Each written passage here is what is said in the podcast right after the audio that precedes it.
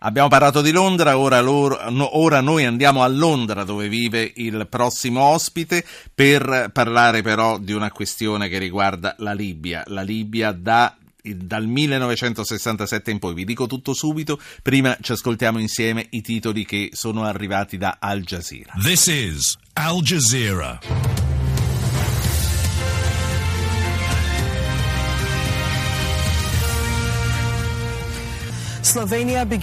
La Slovenia comincia a erigere un muro per lasciare fuori i rifugiati mentre i leader dell'Unione Europea e d'Africa si incontrano per discutere su come affrontare la crisi. Rabbia nelle strade della capitale dell'Afghanistan dopo l'uccisione di alcuni membri di minoranze etniche. Il nuovo governo nigeriano ha giurato con cinque mesi di ritardo. Il sito web Alibaba segna un nuovo record di vendite multimiliardario.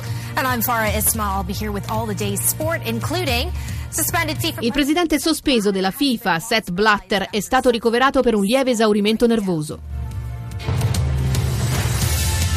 Rafael Luzon, buonasera, eh, buonasera. Mi sente?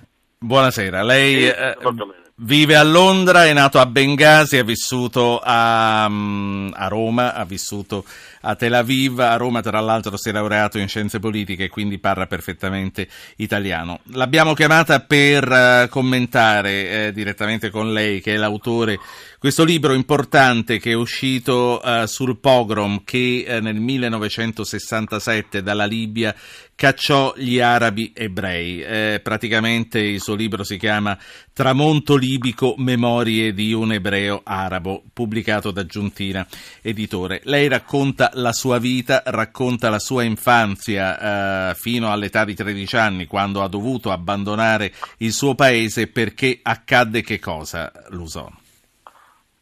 Perché ehm, dopo quasi 15 anni di tranquillità, di una vita, di un'infanzia vissuta veramente molto felicemente, in cui eravamo mischiati, nessuno, faceva, nessuno sapeva nessuna distinzione, eravamo in una scuola di fratelli cristiani, musulmani, ebrei, cristiani, cattolici e anche non cattolici, e eravamo tutti un'unica grande famiglia, io l'ho paragonato sempre a un'atmosfera di come si legge sul libro cuore o i ragazzi di Via Pal, cioè quelle bande di ragazzi che tutti si vogliono bene e anche alla fine di una giornata in cui magari si è dato qualche cazzotto, alla fine si va tutti quanti a, a giocare a pallone insieme.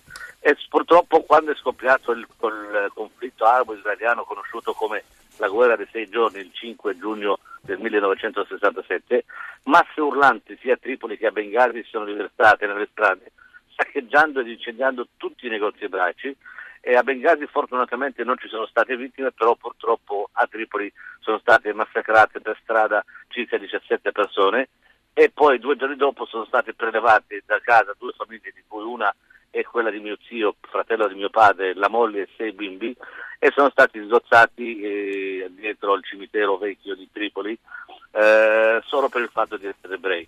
Dopo due settimane di questi grossi scontri e sanguinosi il, re, eh, il governo del re, ricordo c'era ancora il re Idris I, il Senusso, e ci ha dato l'ultimatum o lasciate la Libia o vi rimanete a vostro eh, rischio e pericolo. Che cosa avete Tanto fatto? La sua famiglia ha fatto i bagagli ed è partita per Roma?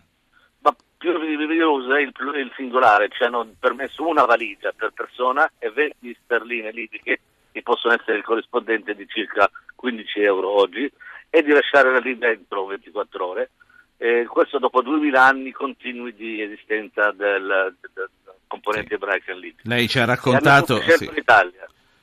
Lei ci ha raccontato il contesto che appunto portò a quel tragico 1967, poi ancora doveva arrivare il 1970 e quello che ha significato anche per tanti italiani. Tramonto libico, il suo libro, è il tramonto di un ideale di convivenza pacifica, però nel suo libro non c'è odio verso il mondo arabo, anzi emerge un desiderio di riconciliazione e di convivenza pacifica, ma anche il riconoscimento di diritti negati.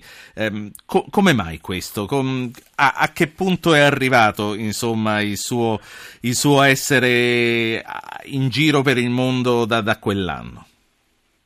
Ma guardi, le cito esattamente, mi, mi, cito diciamo, quello che ho scritto nel libro. Probabilmente essendo un ebreo religioso, nato in un paese islamico, e frequentato e cresciuto, educato da preti cattolici, e ha instaurato in me questo senso di dialogo interreligioso in cui vedo tutti come i miei fratelli, come esseri umani.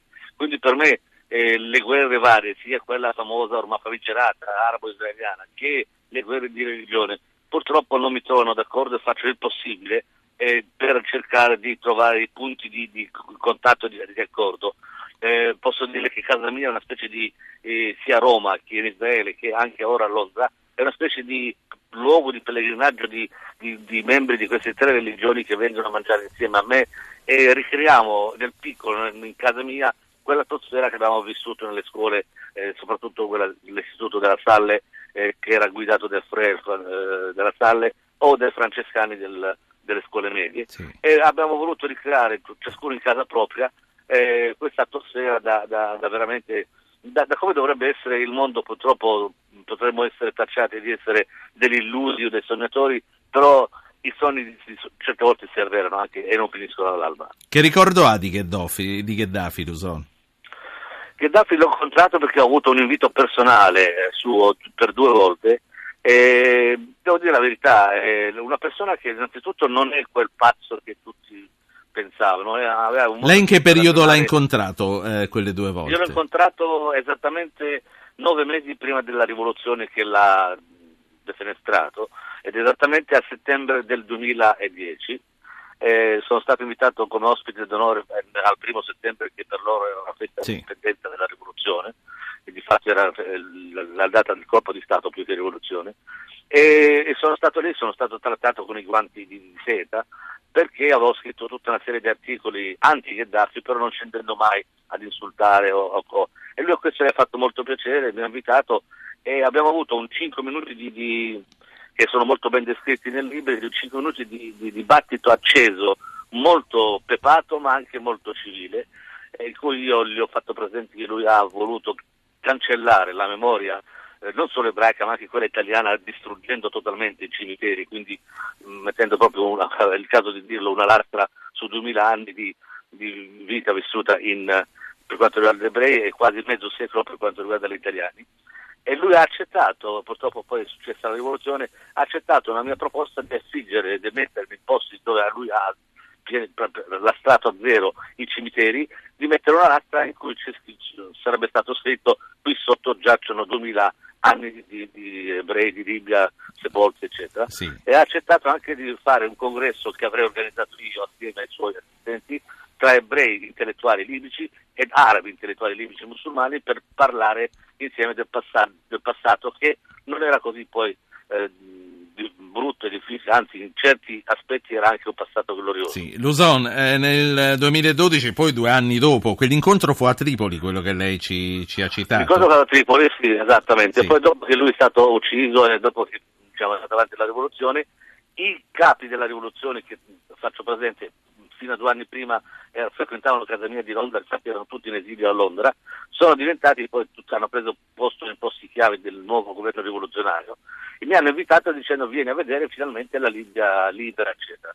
Sono stato una prima volta per quattro giorni e sono stato molto bene e poi sono stato altri due mesi dopo e due, in due mesi eh, proprio la, la, la cosa si è ribaltata e, essendo molto conosciuto perché sono apparso moltissime volte in televisione, alla BBC in arabo, alla Jazeera, eccetera, mi hanno riconosciuto per strada e invece di farmi, di farmi festa mi hanno additato subito come ebreo, membro del Mossad di Israele, sporco sionista. E a un certo punto in albergo, mentre mi stavo preparando per tornare eh, a Londra, è arrivata una milizia armati di tutto punto, mi hanno rapito, eh, volendo evidentemente fare delle cose terribili, ma fortunatamente al rapimento era presente il console generale italiano, mio amico, e che ha mosso un po' tutte le acque e dopo 7-8 giorni di prigionia siamo riusciti sono riuscito a essere liberato. Questi, questi comunque non erano quei suoi amici che frequentavano la sua casa di Londra, era... Que- que- devo dire una cosa molto strana, questi assolutamente non erano miei amici, soprattutto sì, eh, non sapendo che io parlassi arabo, si stavano discutendo tra loro i primi minuti se decapitarmi o spararmi, quindi può, capi- può capire come mi sentivo io, sì. ma libici come libici, sono bastati 24 ore siamo diventati amici e ora le stesse persone che mi hanno rapito, volevano uccidermi, ci sentiamo in continuazione e mi chiamano alla vigilia di festa ebraica per farmi gli auguri. Eccetera. Lei è una persona singolare, questo glielo devo dire. Senta, eh, l'ultima cosa che le voglio chiedere, intanto che futuro immagina lei per la Libia e se ritiene che l'Italia possa veramente giocare un ruolo per la pacificazione del paese come in più occasioni ha rivendicato. E poi che cosa le manca del suo paese? Poi la saluto.